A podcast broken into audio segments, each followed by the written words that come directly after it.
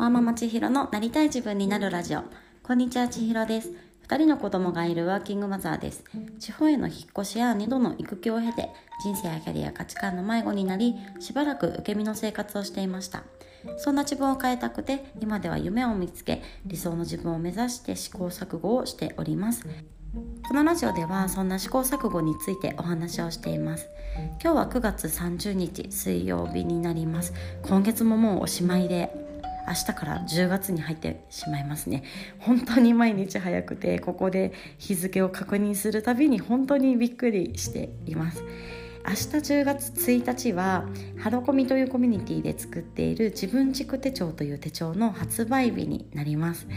で今回のこのラジオの中ではこの手帳作りをあの私はサポートメンバーという形で間近で見させていただいたんですけれどもその中でこう感じたことっていうのをお話しさせていただけたらと思います。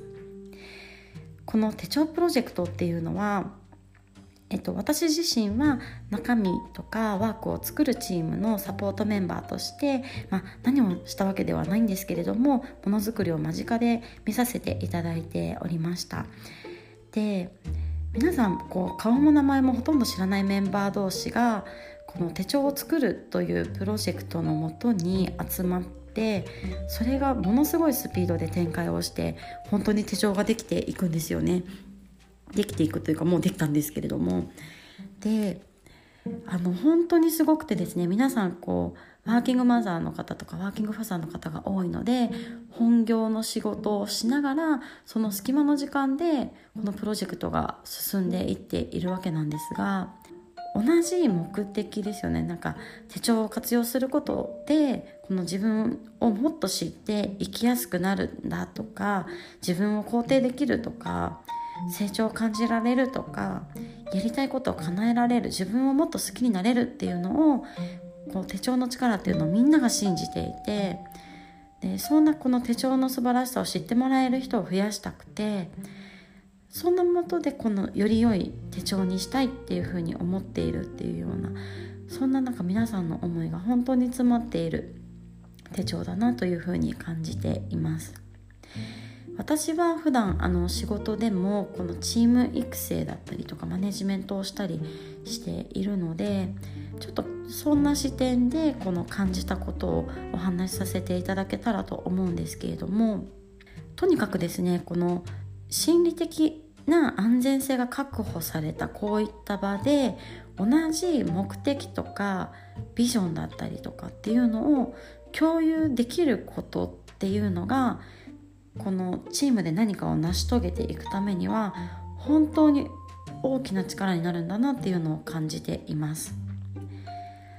意外とこの職場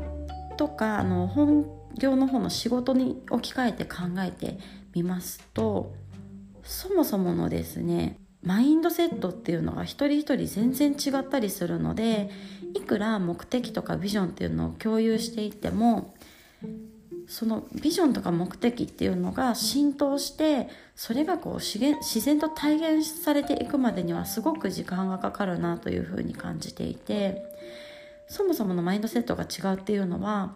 お金を稼ごうと思って入社してくられる方もいれば商品が好きだからっていうので入社される方もいれば会社のビジョンにこう感銘を受けて入社される方もいれば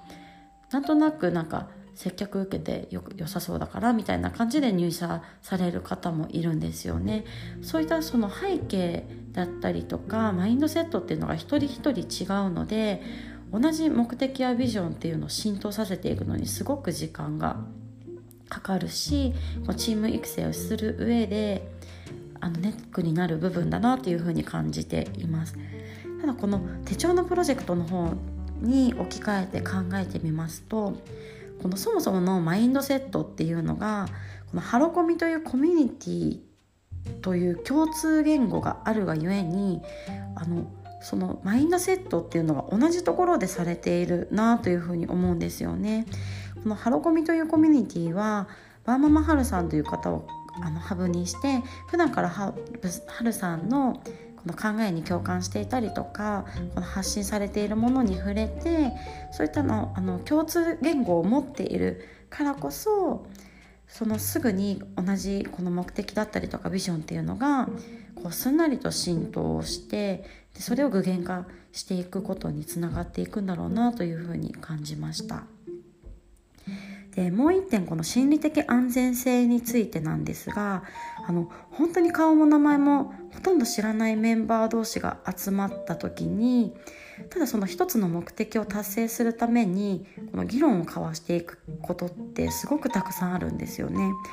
あの私があの参加をさせていただいていましたそのワークだったりとか中身作りに関してもどんなワークがいいのかとかワークとリストの住み分けはどうするのかとか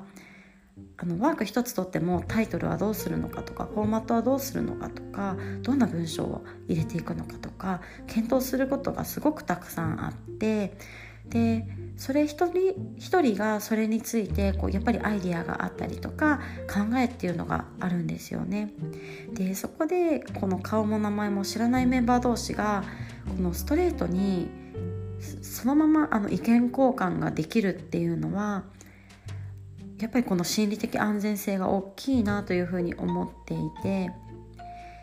あのここもやっぱり仕事に置き換えて考えてみると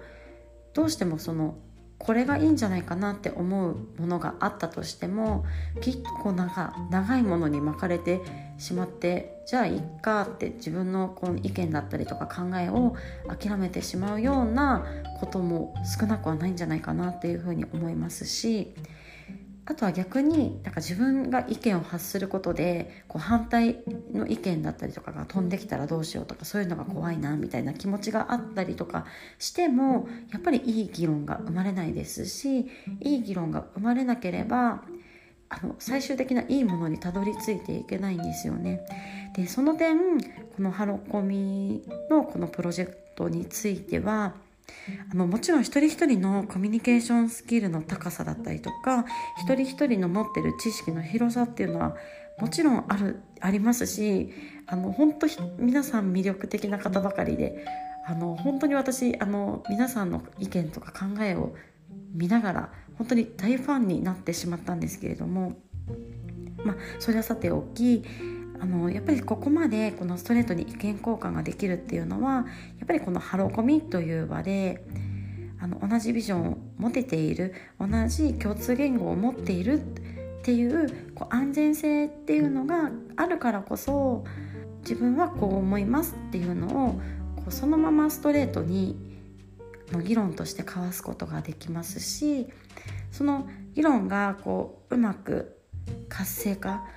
していくことが本当の意味でのこのこだわり抜いた、うんと、みんながこれで絶対これが絶対いいんだっていう答えにたどり着けるようなあの手帳の内容につながったんじゃないのかなというふうに感じています。